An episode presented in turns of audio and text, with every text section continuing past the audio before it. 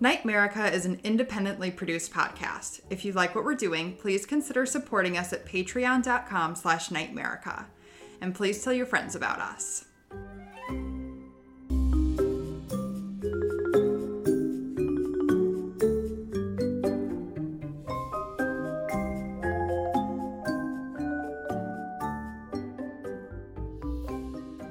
Welcome to Nightmerica, a podcast that takes you on a tour of the abnormal, paranormal, weirdly true, and truly weird in every corner across this nation. Because, to paraphrase Ray Parker Jr., whether it's ghosts, aliens, monsters, or monstrous humans, there's something strange in your neighborhoods. Episode 10 Farming for Death. What's so special about Hero Bread's soft, fluffy, and delicious breads, buns, and tortillas? These ultra low net carb baked goods contain zero sugar, fewer calories, and more protein than the leading brands, and are high in fiber to support gut health. Shop now at hero.co. I don't I don't know if I really like fully committed to that. I don't know, but I'm sure there's probably a low hanging pun for farming and that crops. we're just missing. Like crops of murder. No, Children Um, of the corn. children. Yeah, Murder except of the corn. except mine isn't set in like the Midwest, so it's not really a corn. Not Hmm. really corny enough. Um, but uh, okay, well, we'll just stick with farming for death. But um, before we get into that topic, how is your how's your quarantine going? My quarantine is going is is is good. I can't complain. I'm very lucky that I can be in Arizona with my family. I did decide to sign up to uh, get a certification in HR, um, which is like kind of a boring thing to do. But apparently, this test is really hard. And I've been studying for two solid months, and I just realized the test is like two weeks away, and I'm panicking. So there's that. I like school. I've always liked school. I'm always an academic, but yeah, I kind of wonder if I were to go back, how I would do with the whole testing thing. I feel like my brain is not as elastic as it once was as Not far all. as testing for things. My brain Um, is Swiss cheese. Yeah. Um, and I imagine like, you know, but I, I imagine a lot of people are going through something similar as far as like it's probably hard to learn and retain right now during this weird Yeah. time. Um, well, uh, over here in New York City, it's um, seems like spring has finally sprung. Got up to 80 degrees on this day that I'm recording this. Yeah, so it's really lovely Dope. outside. So it is it is indeed dope. Um, so before we get into the topic for the day, which is farms, if you guys hadn't already picked up on that, um, or crops or corn, not corn. Um, but uh, you know, we kind of introduced this idea in the last episode of some weird news. What what uh, weird headline did you find in your travels this week? So this week, I'm actually going back to New York City. Um, at the beginning of this month, there was a guy who was cleaning out um, his mother's apartment and found a standalone freezer chest. Um, now, that alone is a weird article because who in the world has room for a standalone freezer chest in a New York City apartment? Uh, I don't even have a bed. I sleep on a pull out couch. Um, but that's not the weird story. The weird story is he found a decomposed body in this freezer chest. Um, Mhm. Of course, screamed, freaked out, called the police. They came on scene, and detectives determined that this body was in there for 10 years. 10 years. Was it was it a, a male or female corpse? It's been, it was so decomposed they couldn't figure out on site. And I've been trying to do Wait. research to. s- Even if it's decomposed, wouldn't you be able to see like a little shriveled up, you know, decomposed A little mummified penis? what? Mummified penis. I, I I don't know. They said it was like so decomposed and like taken apart they couldn't figure out like what the gender was, what the ethnicity was, nothing. So I've been trying to do research to find any more information, but I don't know if coroner's office are just so backed up with like corona cases right now. I can't find anything. But I have set my news alerts to the story, so hopefully I could do a case on it. All right. Britt is on the case.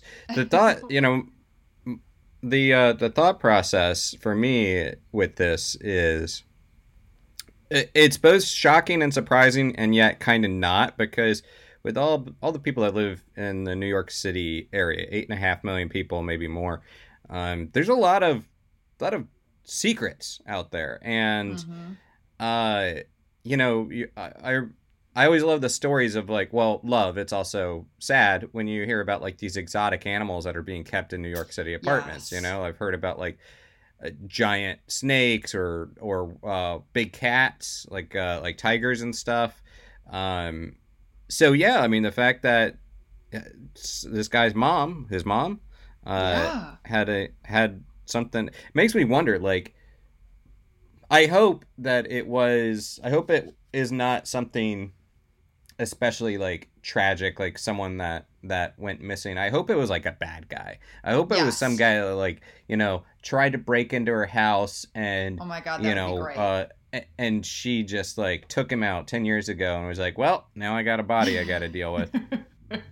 That would be. and had he not had he not visited his mom like and ever wondered what was in the freezer chest? That's the thing. That like how in this tiny New York apartment are you not like, "Yo mom, what's in this extra freezer?" They said it was like all duct taped up. yeah that's kind of noticeable that screams decomposed body inside Yeah. And You the know. landlord said she was super particular about people coming in to do any touch-ups on the building or anything like that. Understand? wouldn't you be it's like I mean, listen, I mean, I, listen to so I much true already, crime. but- I'm weird about it anyway. I'm weird about it anyway just because i Yeah, yeah. i have a weird thing about people being in my space but but so taped up so that means she was either oh man like wonder if this person was still alive when they put her in the freezer and like or and Oh she taped it all up and just like talk about a horrible horrible death now i really hope Yeah. it was a bad guy Yeah. Well. That would be great. Uh, What's your story? Yeah. Um, so this comes from the Sun, uh, out in UK. It's um, you know, obviously a tabloid uh, uh, paper, but the story is about a house in Louisiana, a supposedly haunted mansion. Now, the whole thing is is it's being compared, according to the Sun, being compared to the Amityville Horror Mhm. House in uh, New York hmm the deal is is the listing of this real estate property is that it's giving it's being given away for free to anybody brave enough to live in it but uh, the the person oh, the ex-resident claims that the spirit of her great grandmother still stirs the pot in the kitchen and supposedly the Mm. owners are desperate to get rid of this rundown house um, and uh, it has a reputation for being haunted by previous occupants, including um, including this great grandmother. It was a four bedroom, three bathroom house in Youngsville, Louisiana, built in the 1930s, and uh, the, the there's some photos of the woman that's supposedly haunted, and she she looks like she could have a creepy uh, ghost grudge to her. Now, um, so supposedly a lot of ex-residents and visitors have said that they've indeed had spooky experiences in the house, but someone else says that it's not a scary ghost. That uh, her name is Adele, and she was a sweet woman. And um, Does she say hello from the other menacing. side? no, this is the thing. Is a, oh, I got you. Yeah, sorry, it took me a second. Um, uh, well done. Uh, That was. I'm now just embarrassed. It took me that long to pick up on that. But supposedly, as a ghost, Ghost Adele was always cooking in the kitchen and always stirring something in the pot. And now you can hear somebody picking up a lid in the kitchen or jangling pots or stirring a spoon, a spectral spoon in the pots. Here's my thing: is like, you know, a four bedroom, three bathroom house. Like, assuming it's structurally sound, that seems like a small trade off for a free house. You probably still have to pay taxes on it. I'm guessing. That's but what I was gonna say. um, Uh, Are you getting yeah, the so house, but you need to get the property? Like you have to have the land where you're putting it. Is that what it is, or you get all of it? Yeah, I I don't know. It doesn't really get into that part of Mm. it. That's a solid question. Um, and what do you do with the uh, the freezer that's duct taped together in the house? No, no, that's not. That's Are not you going to apply? I don't know. I mean, I it's okay. So apparently it was updated in the 1960s. So it's not like it seems like there's been some, uh, you know, some strange sounds in there as well. Like, yeah, I would totally take this house. I Do mean, it. It looks it looks shabby, but it doesn't look like it's total disrepair. It looks like it could be, you know, uh, you know, put you know updated even more. Um, apparently, they realized it was going to cost them eighty grand to demolish the house. So uh, yeah, so that might be that that yeah, I think it would be worth taking it on. Nothing Yeah. about this calls to mind the Amityville Horror House, by the way. I think this was the Sun just needing to have a clickbaity headline because Totally. that was the site of, you know, uh, six murders, I believe. Yes. Uh, and um, horrible, horrible tragedy that then supposedly led to haunted activity. Uh, but This is yeah. just like a grandma stirring Yeah. soup. Ooh, stirring the, the crock pot, the spoon. Well, you don't stir Do pot, we but think that she would actually cook for you? maybe if you buy the ingredients and then just set them out. Yeah. Like, oh, I hope no ghost accidentally makes me a uh, casserole. Totally. That would be great. I'm so sick of eating my own cooking during quarantine. Yeah, uh, ghost cooking was the best. But uh, you'll have to look at this photo. Perhaps we'll throw it up on the Yeah, Instagram page. But she does, she does look like she, you know, if I encountered this, the woman in this photo as a ghost, I would be, uh, I would stop in my tracks. Yeah. So, so, uh, yeah. Uh, interestingly enough, this was part of a plantation at one point, which uh, Mm. that's not why we were talking about farms today, but it is uh, serendipitous. Yeah. Um, I'm. Uh, why don't I dive into my story Yeah. first, since since it's a plantation. well, yeah, it's a plantation, and interestingly enough, is uh, in Louisiana. So What? just to set it up, yeah, it just happens. I didn't plan it that way. It's just uh, it happened to uh, be coincidence, coinky dink. So sounds of crying children, sounds of gunfire, mysterious smells, vanishing objects, uh, supposed death of by poison by a poisoned birthday cake, and spectral handprints seen in the mirror to this day. This is the tale of the Myrtles Plantation in St. Francisville, Louisiana. Uh, let's kind of flash back a little bit. The house was built in the 18th century, 1796 to be precise. Uh, St. Francisville is uh, about 26 miles north of Baton Rouge, Baton Rouge, and 98 miles northwest of New Orleans. Uh, the house, the style is a. It's I've been there. It's a gorgeous, gorgeous home. Creole cottage style houses, I believe how they describe the architecture. 22 rooms, two stories. This massive, gorgeous uh, chandelier. I think it's uh, 500 pounds chandelier.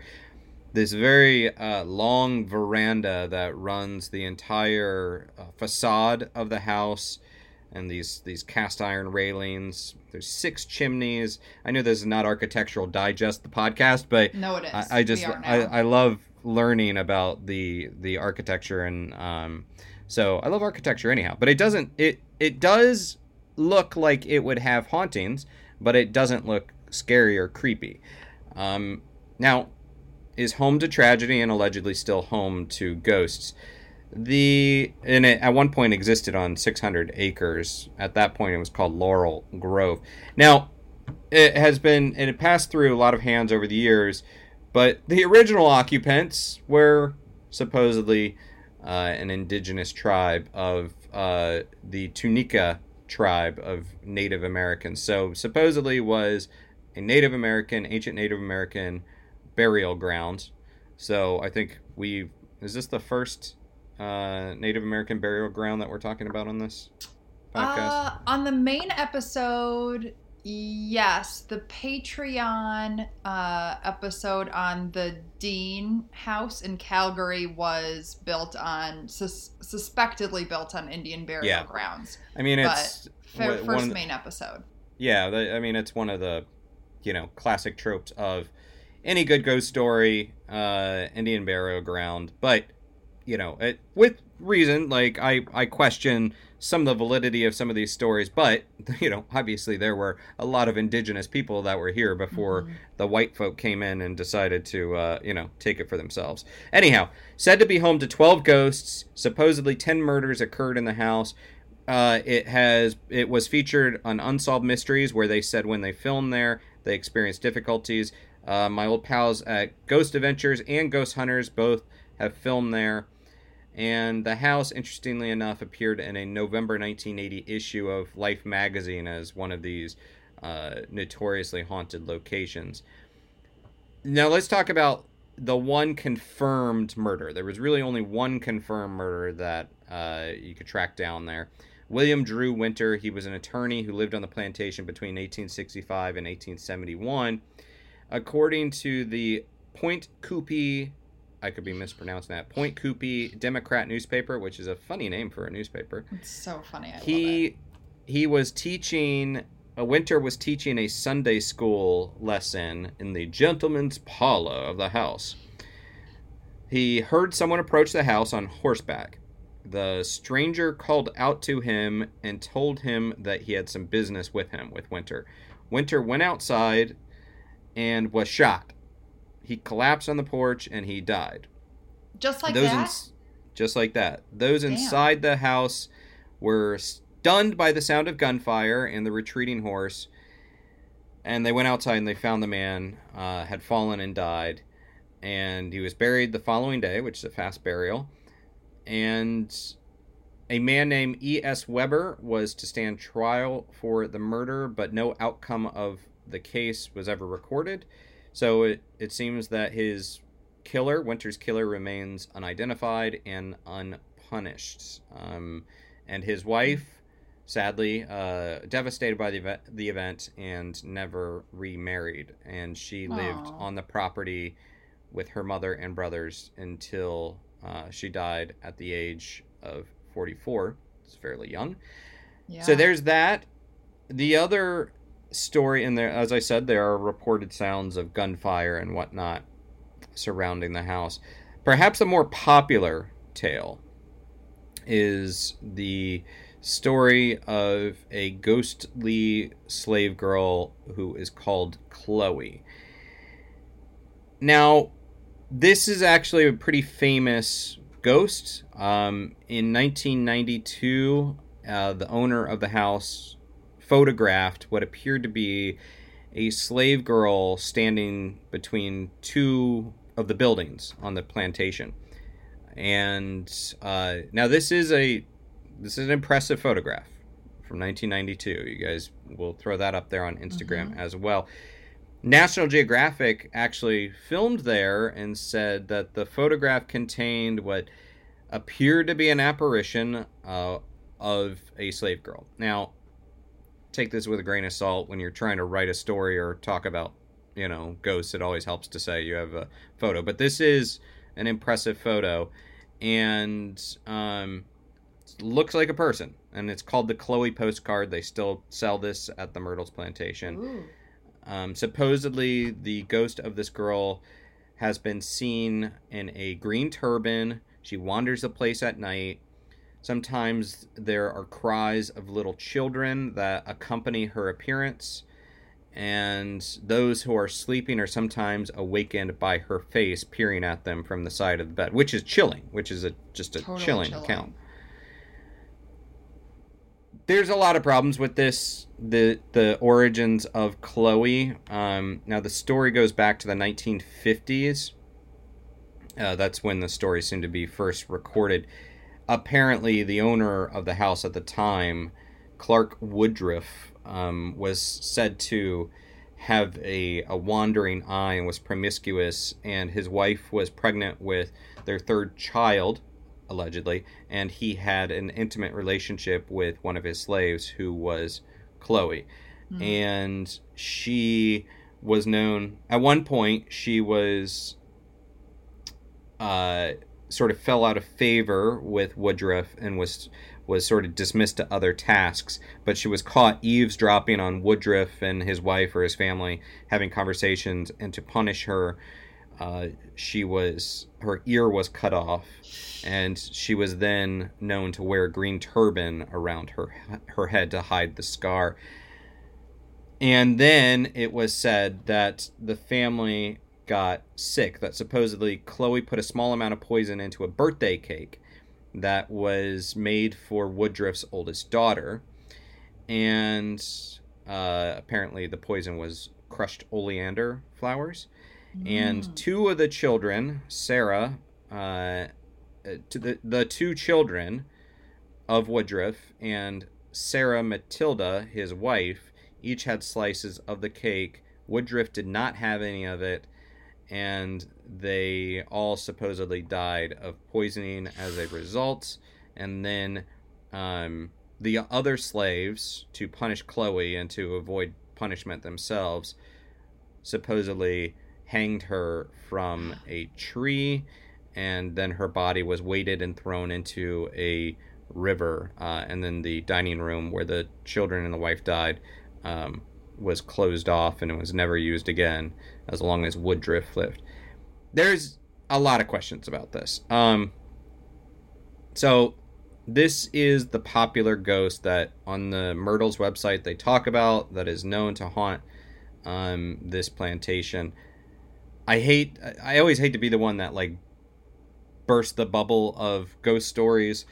Um, it, it doesn't. It doesn't seem that there's a lot of truth mm. to this tale. Um, the Sarah Matilda, Matilda, who was the mother, did die tragically, but from yellow fever. Um, ah. And her children, which were not two daughters, there was a son and a daughter, died a year after she had, more than a year after Sarah did, and they didn't die from poisoning. Um, and uh, another daughter actually um, was in the picture who lived to a ripe old age.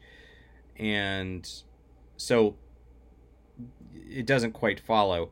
However, you know, obviously a lot of tragedy took place at this home. I mean, it was it was a plantation. They did have slaves, um, and uh, there are reports, a lot of death, including the the murder, and then a lot of yellow fever, and then things that we don't know. Certainly, there had to be deaths that occurred on the property that we don't know about. Mm-hmm. Um, and so yes, there's this house, or, or there's this mirror in the in the house, and spectral images of the supposed murder victims from the the home are said to manifest.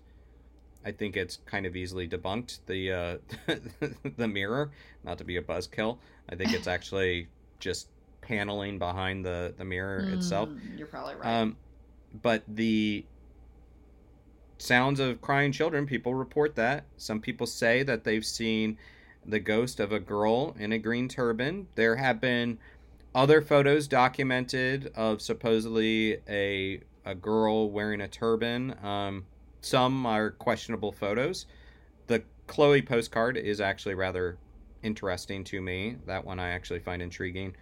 Um, and then what's kind of a cool cool tidbit is I love it when this stuff crosses over with pop culture. There was a TV movie called The Long Hot Summer, filmed in uh, uh, 1985, or it was released in 1985. And during filming, the crew says that they arranged furniture in a game room. Uh, and when they returned, when they came back, and this is supposedly where the murders took place. When they came back, everything was moved back to its original place.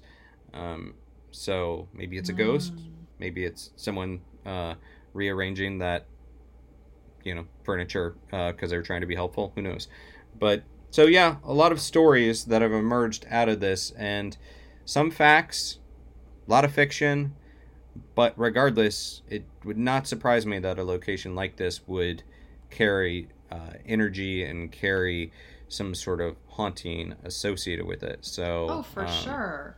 Well, and like I, I under of course me of all people understands that murder is you know a good or interesting story to tell. And so of course the story of chloe possibly poisoning them is an interesting story. But you don't have to be murdered to like leave your energy and a ghost behind. So even if they died of yellow fever all of these people died of a, some sort of plague in this house it's still their house and they can still haunt it and be active afterlife in there well, even if, yeah, I mean, again, I, I, I think I say this a, a, lot. There's no rule book to the paranormal that we know totally. of, and so even if people died peacefully and had a long life there, they're you know in theory leaving something behind. Uh, and yeah, there you know one documented murder. I seriously wouldn't be surprised to find out about more, but yeah. uh, you know, trying to look at both the the actual facts that have been recorded by historians and you know separate that from the lore although the lore and the legend is fun too. And i just want to shout out to um, i don't really think it's uh, very active these days but prairieghosts.com uh, was really great about having um, uh, solid facts that uh, you know not debunk didn't debunk the paranormal activity but they did a lot of research on this, and uh, I definitely leaned heavily on them for this. So thank you, Prairie Ghosts, wherever you are. So, uh, so yeah, two Louisiana stories. Myrtle's Plantation, definitely famous. Highly recommend visiting it. Um, it's uh, it's worth like taking a night uh, away from New Orleans, from a New Orleans trip to check it out. Um, yeah, but, I really uh, want to go to New Orleans. Like that is one of the top places of mine once quarantine lifts. So yeah, uh, definitely, understandably so. It is. Uh, I was actually supposed to go down there, I think, uh, during quarantine, Aww. and then had had a detour. Eh, it's okay. A lot of people's plans were upset, right? Like, yeah. uh, so, but yeah, it's well worth it. It's um, it's a great town.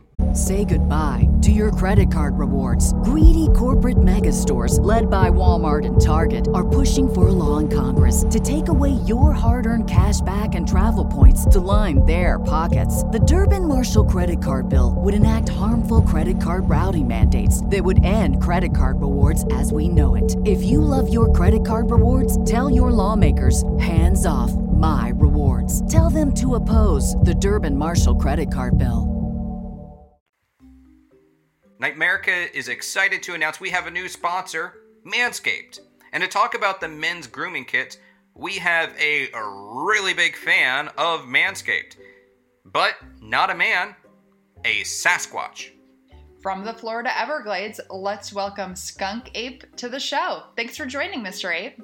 Oh, Skunk is fine, just fine. That's uh, that's what my friends call me. Even though you're an elusive cryptid, you're able to have a social life? Oh, sure, sure. Wood booger, yeah, we mow mow, Wendigo, Mogollon, we all we all hang out. Well, that's great. With all those friends, it's probably important to look your best. We take a lot of pride in how we look uh, in the Sasquatch community, especially uh, since, uh, as you can imagine, there ain't a whole heck of a lot of us out there, so it gets pretty darn competitive getting attention from the lady squatches. So the Lawnmower 3.0 from Manscaped has a durable, skin-safe ceramic blade when you groom your uh, squatchy regions. Don't you know it? That lawnmower 3.0 holds an edge, so I'm less likely to nick my nugs. It's happened before, and it ain't pretty. There's blood everywhere. Everyone down in the glades heard me howl out that one time. Whoop whoop! That's what that's what it sounded like when I nicked my nugs, but not with this lawnmower 3.0. Dude, that's intense. I have certainly been there. It is no fun at all. Skunky, I imagine grooming down there probably takes a lot of time because you're a pretty big guy. Well, you know what they say about big feet. Big shoes? Big balls! Yep, right sizable Sasquatchicles. Big old ones. But with them lithium ion batteries, I can charge that puppy up on the USB dock. I can use it for 90 minutes. It's even waterproof, so I can fire it up in the glades and take a good long time getting my squashticles right where they needs to be. Well, with that waterproof technology, that's got to be helpful in the glades. Or even for a human like me who uses the shower. Is the Manscaped Lawnmower 3.0 getting you noticed down there? Only in the right ways. All the lady squatches or, or men, no no judgment, they take notice. But I can still stay hidden, cause with that quiet stroke technology, It does not make a lot of noise and attract unwanted looky-loos, and that's a very important part of the Squatch code. You gotta stay undercover, you know. I can even groom up my squashticles in the middle of the night, cause it's got an LED light on it, so you can see where your Patterson and Gimlin are. It's a memorable pair. And speaking of memorable pairs, you also like the Manscaped Crop Preserver Ball Deodorant and Crop Reviver Ball Toner. Well, you might have heard I have a bit of an odor issue, hence the nickname Skunky. And with the Florida humidity, uh, I can smell pretty darn ripe down there. So I use that Manscaped ball deodorant to, to make the squashicles smell fresh as a daisy and the ball toner to freshen up when skunk turns to funk. Maybe we should start calling you Flowers instead of Skunky. Well, Skunky, if you or your Squatch buddies or any listeners out there want to groom safely, and who doesn't, head over to manscaped.com and enter code NIGHTMERICA for 20% off plus free shipping off your order. For one more time, that's Squatchscaped! no, no, it's not. It's Manscaped. Manscaped, the right tools for the job. But I digress. What's uh, wh- where are we going? Where where are we farming for murder? with We are you? farming for murder in my heart of the Midwest. Um, I will confess I picked this week's topic um, because this is my most favorite true crime story ever. So you guys are setting. This is like a, a lot of expectations. A lot You're setting of a high bar right now. I, I mean, this story has like a little bit of everything. Um, so I'm doing the story of uh, my favorite female serial killer, um, a Midwest girl after my own heart, and America's first documented Black Widow, Belle Gunness. So my main sources were legendsofamerica.com, biography.com, and then there's a really good article by Daniel Rennie on all things interesting.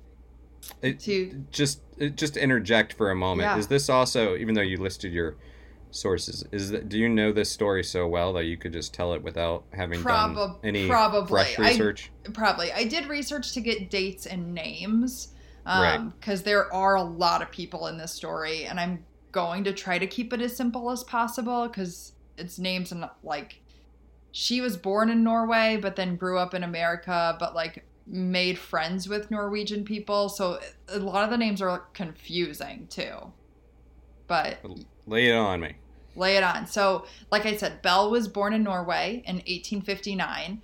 Um, and like typical Norwegian, you know, uh, Western Europe type of women, she was tall, broad, big boned. Um, I'm from that kind of area. I'm 5'9. She was 5'9, 200 pounds. Like she was a broad. Um, and she immigrated to the US when she was 22 in search of like the great American life, as so many people were, as well as money. And she settled in my home state of Chicago and worked as a servant for a wealthy family. In 1884, she was 25. She got married to a man named Mads Sorensen. Uh, and together they opened a candy shop. So sweet. You think I would like, never go to a candy shop owned by a name named Mad Sorensen. That's like a serial killer name right there. But Well, Sorry, he is not the killer. Um, and I think a lot of people in Chicago probably felt the same way as you because the store was not remotely successful. Um, and one night it just mysteriously burned down. So weird how that can happen. A fire can Yeah. hit a building and nothing else around it. Um, so they collected the insurance money, and instead of reopening, they decided to just buy a home. Quickly after they got married, they had four kids Carolyn, Axel, Myrtle, and Lucy. Uh, however, Carolyn and Axel died as infants of acute colitis. Um, and if you don't know, interestingly, uh, poisoning and acute colitis have the same symptoms. So, fever, diarrhea, stomach cramps. So, uh, an interesting kind of comparison there. Uh, they did collect life insurance on both of those children and then adopted a 10 year old girl. So Wow. now they have three kids, two are biologically there. So uh, now we fast forward to 1900, and sadly, Mads has passed away. Um, the doctor that like went immediately came on site said it looked like he had died of strychnine poisoning, but Belle was like, "Well, I don't know about that. Let's get a second opinion." So she went to another doctor who was like, "Oh no, it's just regular heart failure." Um, so that's that was the coroner's report was that it was regular heart, heart failure and what is so interesting is the exact day he died just happened to be the same day that his two life insurance policies overlapped Hmm. So his family demanded an autopsy and try to figure out what happened because they truly believe that he was poisoned. Um, but Belle like kind of flirted with the cops and kind of swayed her way and nothing ended up happening. No charges were filed. And she was given $8500 which in today's money would be $260000 so that is a ton of money for back then. She ended up moving her three living children the two regular children then the adopted well the adopted daughter is also regular but like birthed children and then the adopted daughter. I realize i just triggered so many adopted kids. I'm so sorry. You're gonna get letters, and not the good kind. nope. Sorry guys. You're regular too um, she moved them all to You're not making it better. I'm not. I'll just shut up. Um, she moved them all to LaPorte, Indiana.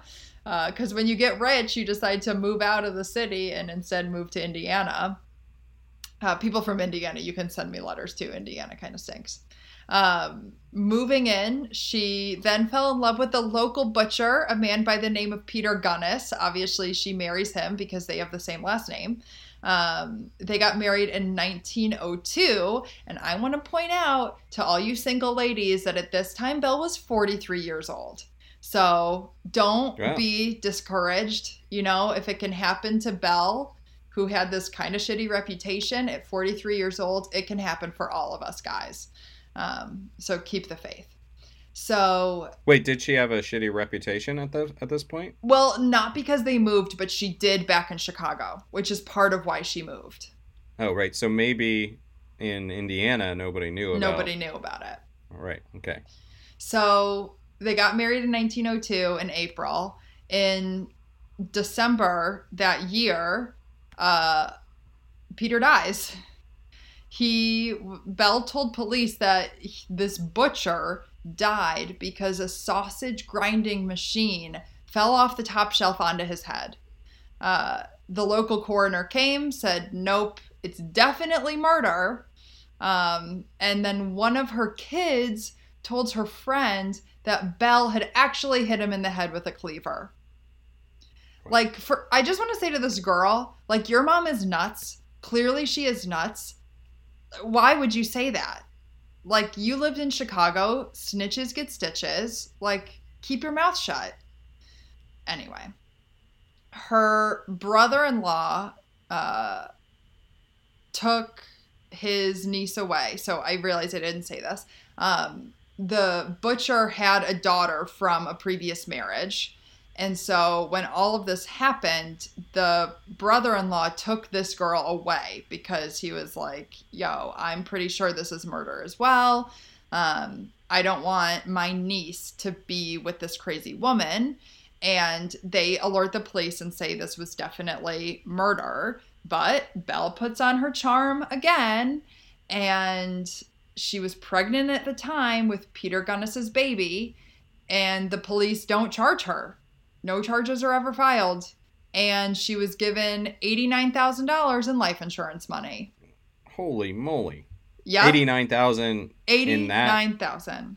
Well, no, in, In- today's money. in today's money. Okay. In today's money, which still Yeah. Okay. Yeah. Oh yeah. Yeah. Yeah. 260, like this woman is getting shit done. So, after that, she has the idea to put an ad in the newspaper looking for a partner.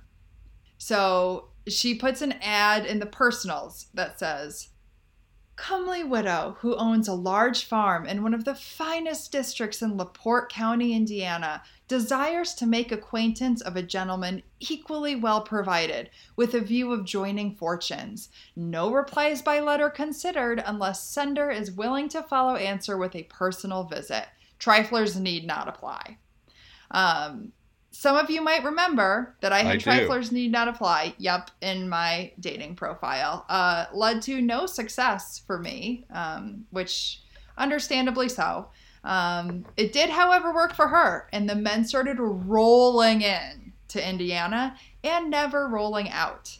Uh, her first suitor was Joe Moe. Can we also just like have a moment for his name? Joe Moe. Yeah, not as cool as Mad Sorensen, but No, you that's know. true. um, he was from Minnesota and he brought all his money to help, in quotes, pay off her mortgage uh, because she clearly had already paid it off with all this life insurance money. Um, but brought all of his money to help pay off her mortgage uh, and never was seen again. He just disappeared off the face of the earth. Uh, shortly after, a man by the name of George Anderson from Missouri came up. Uh, he brought all his money, brought all his belongings, got moved in, ready for his new life with Belle. And in the middle of the night, he woke up to Belle leaning over him, holding a candle and like staring at him in the face. So, you told your story about the scary woman stirring the pot. I imagine it's the same kind of face. He Well, jumped out. there's No, the Chloe Ghost of Chloe also like was is uh, supposedly if it's Chloe known for like staring people in the like when they wake up seeing her leaning over. Although I think I would take the ghost of Chloe over uh over uh, Belle based on what Yeah. you're saying. But for sure. Well, he had the same vibe as you, panicked, got dressed, and just ran. He ran away. Never came back for his things, never came back for his money, just like left. Um, in 1907, so a few years later, a man by the name of Ole Budsberg, his first name is O L E. The names in the story are also just what get me. Um, Yeah. He's from Wisconsin and he was seen at the Laporte Savings Bank signing over all of his property to Bell. Um, and so his sons found out and called up, being like, What is going on? What's happening? And Bell answered the phone and was like, I don't know what you're talking about. I don't know who, I, that name isn't familiar to me. Nope, I don't know who it is. And just acted like totally dumb. So obviously she killed him too. Uh, so how is she getting rid of all of these bodies? Because I'm only naming a few. There were Yeah. a ton more. Um, her ranch hand, Ray Lamphere, was 10 years younger than her and madly in love with her. I don't know what it is. Like, I'll post her picture on the Instagram. I don't think she was like a super hot chick, but Well- apparently she just had her ways. I yeah, I I was looking up uh photos of her. There's there's like one where she's younger where she looks uh a little crazy but also has an attractive has an attractive appearance, but it also, you know, uh, apparently like she ended up being quite as you- as you mentioned earlier, she was a, uh solid woman. Yes. like you know, solid and- woman. yeah. Yeah. So okay, so Lamphere, So- Lamp, Lamphere in is love with her. just madly in love with her, and he's going to do anything for her. So he is burying all these bodies and, you know, doing whatever she needs. But he starts to get jealous of the newest man that's arrived on the property, Andrew Hegelian. Hegelian, I hope I'm saying that right. Um, and he kills him before the agreed upon time. So because he wasn't able to give his family like enough like hey i've arrived you know all is good. The andrew's family gets super suspicious. And so he they go down to kind of see what's coming up and belle freaks out thinking ray is clearly a liability and so she fires him. And he starts threatening belle and her family and saying like really bad things. Um, and in 1908, he makes good on his promise. This was only like a few months later. Um, he burned down her house. The house goes up in flames. I mean, of course, it's like farmland of Indiana, so people aren't able to get on site super quick. And by the time they get there, the house is already totally borne down, and there are four corpses on site the decapitated body of a woman and the bodies of three children. So, what happened? The Yeah, where do they fit into the story? so the children were her children. Oh, okay. Um, but they the coroner comes in and notes a curious detail that the body of the woman would have only measured five feet three inches tall. So Yeah. Belle was five nine. And where's the head? Uh, all a little bit fishy. She was a, a big woman, like Yep. you know, certainly not a yeah. a Um, little girl, and the body was only five three.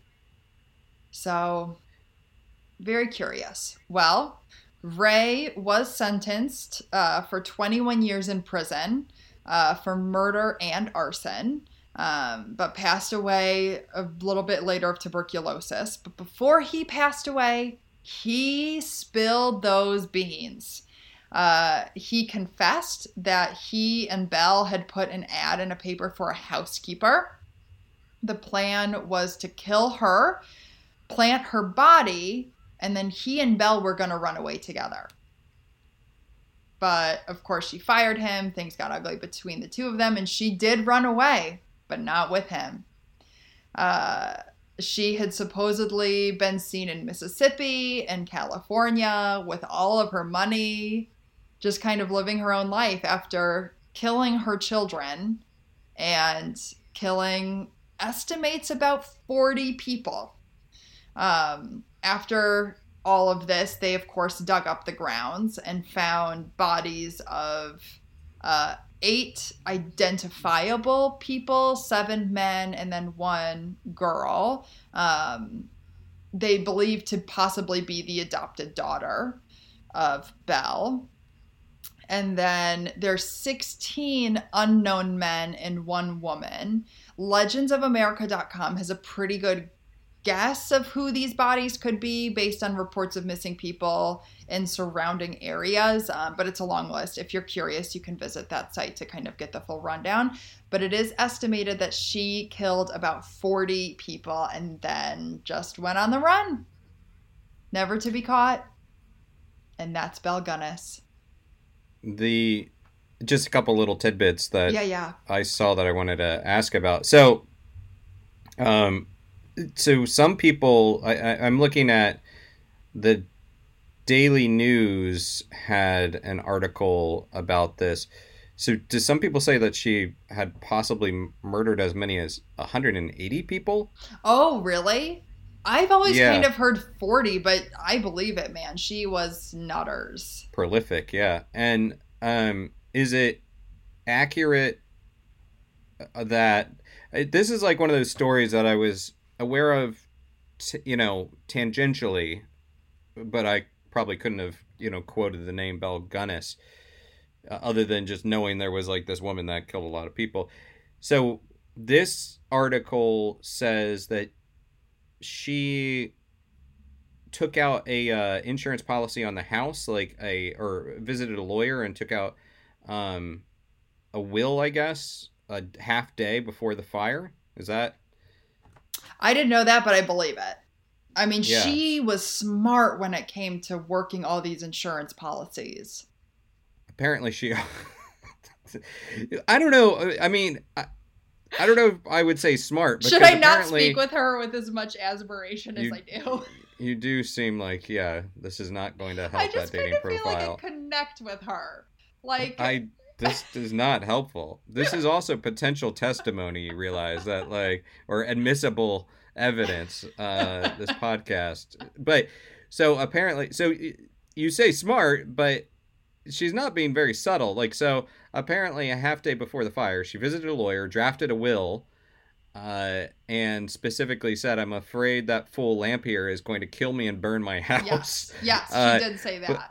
But then she bought a five gallon can of kerosene.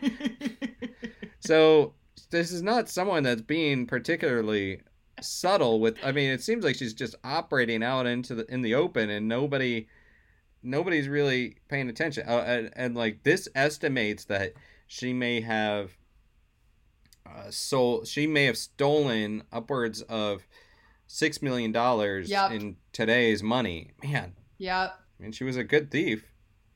Totally. So what happened to her? She went on the run. There's a guy in California who thinks he might have been bamboozled by her going under the name I think Esther something like she changed her name and was just kind of going that her she fit the description. Um, but she was never caught. They don't know where she died. Like oh, she another bit I like is she left her fake teeth on the scene. So like the dentist was like, "Oh, well, yeah, this could be her." But like she just Yeah. left her fake teeth and then got new ones.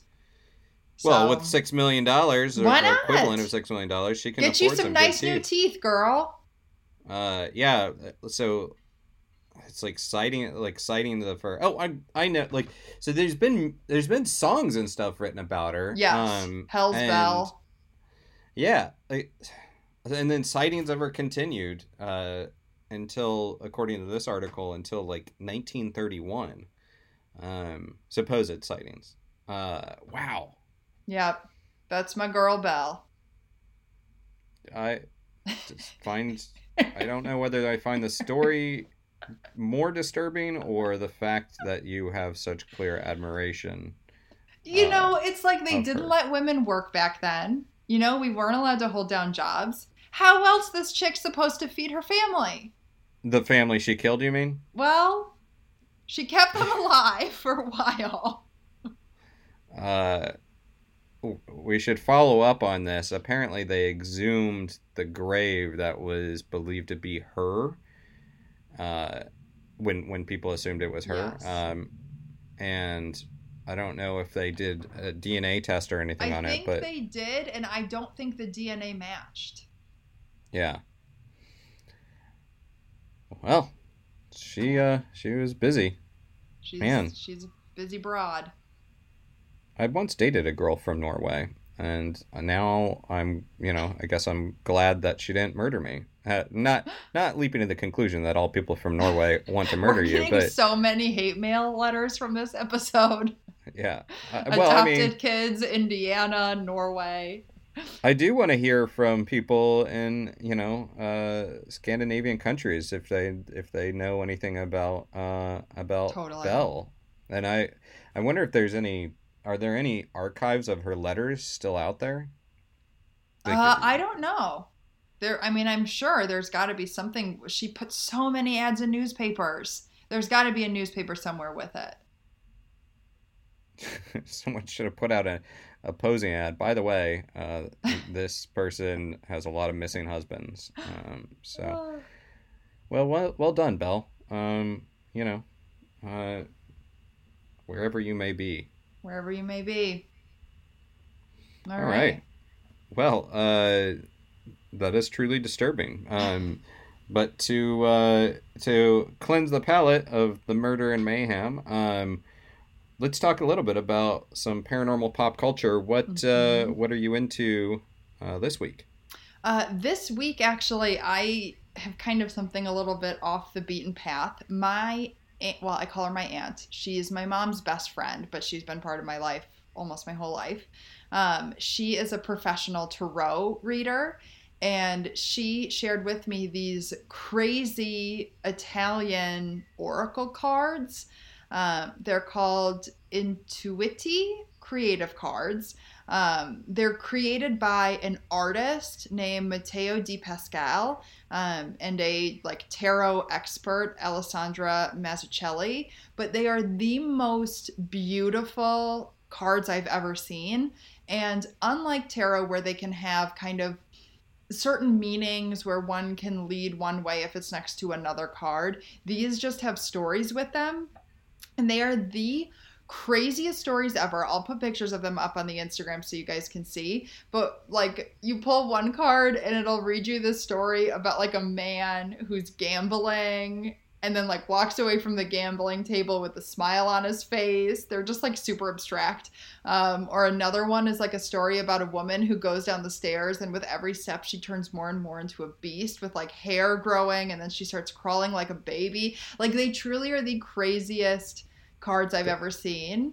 But they're that pretty cool. much sums up my current quarantine experience. I've become a hairy beast, and uh, you know, I have to say, I on the floor. you were one of the first people I started to kind of worry about with quarantine just because I know like your facial hair and like hair situation. But looking at you now on the Zoom, you look like you always do. Well, the hair is is definitely shaggy, but I've had to. I've I've filmed. I don't know if I should be saying this, but we've been filming episodes of Paranormal caught on camera in quarantine. So I do have sort of a pseudo studio setup in my apartment, and um, so I've had to you know keep somewhat clean for those shoots. So uh, that is without that, I would be rocking a full quarantine beard and going Yeah. going feral, I believe. But uh, so yeah, uh, that's that's the only reason I'm actually maintaining any kind of appearance is for TV. Uh, so uh, you were right to worry. Uh, however, I do find like man, like I do kind of need a haircut. I'm I'm noticing like little wisps of, of Yeah. hair flying everywhere.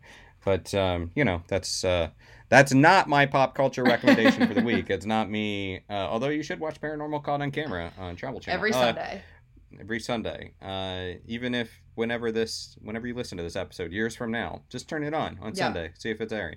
Uh, my uh, interest this week is I actually just briefly forgot it. Um, apparently, it made such an impact on me. Um, no, I was watching more of Locke and Key on Netflix, and this is a little bit uh, dated since the the show came out a few months back. But yeah, I've just been slowly uh, following that through, uh, and it's a definitely a fun. Not I wouldn't say creepy. I was a big fan of the graphic novels. It's not really a creepy adaptation of those stories, but it's definitely compelling, and um, I'm really enjoying the characters within it and the the idea is that a family suffers a tragedy and um and their father dies and they go back to his childhood home and uh, go to renovate it while they live in it. And they start discovering the three kids discover these keys and each key has a different uh, opens sort of a different power or ability or sometimes literally a door to another realm and it's horror tinged because other forces emerge uh, seeking the power of these keys and there's you know some other mysteries revolving around the family. And it's um it's it's sort of the type of show that calls to mind um some of the like classic 80s entertainment you know kids even though even though there's a mom in the picture even though there's adults around it's very much kids left to their own devices to Latchkey uh, kids. to to i guess sort of literally uh to Were you battle a latchkey kid? no no Oh. no i was i was fortunate growing up that my mom uh stayed at home and uh and, and took care of us kids uh and i was also as a youngest of five wasn't really home alone that often Yeah, that's uh, true. until later on uh, when I was a teenager at that point. But yeah, so this calls to mind the idea of like one of the tropes of like some of those 80s movies and pop culture was there's there's adults in the picture but they're not really not really involved. So the kids are left to their own devices to battle evil or uh, you know deal with nefarious uh, forces. So kind of reminds me of that. So in that way I'm kind of digging it. Um, yeah. So think we've pretty much reached the end of yet another episode. If you like Nightmerica, please consider supporting us at patreon.com slash Nightmerica and consider leaving us a review on Apple Podcasts. Give us a follow on social media and share this with your friends. And if you'd like to share your paranormal stories or even seek paranormal advice, which is for entertainment purposes only, email nightmericashow at gmail.com.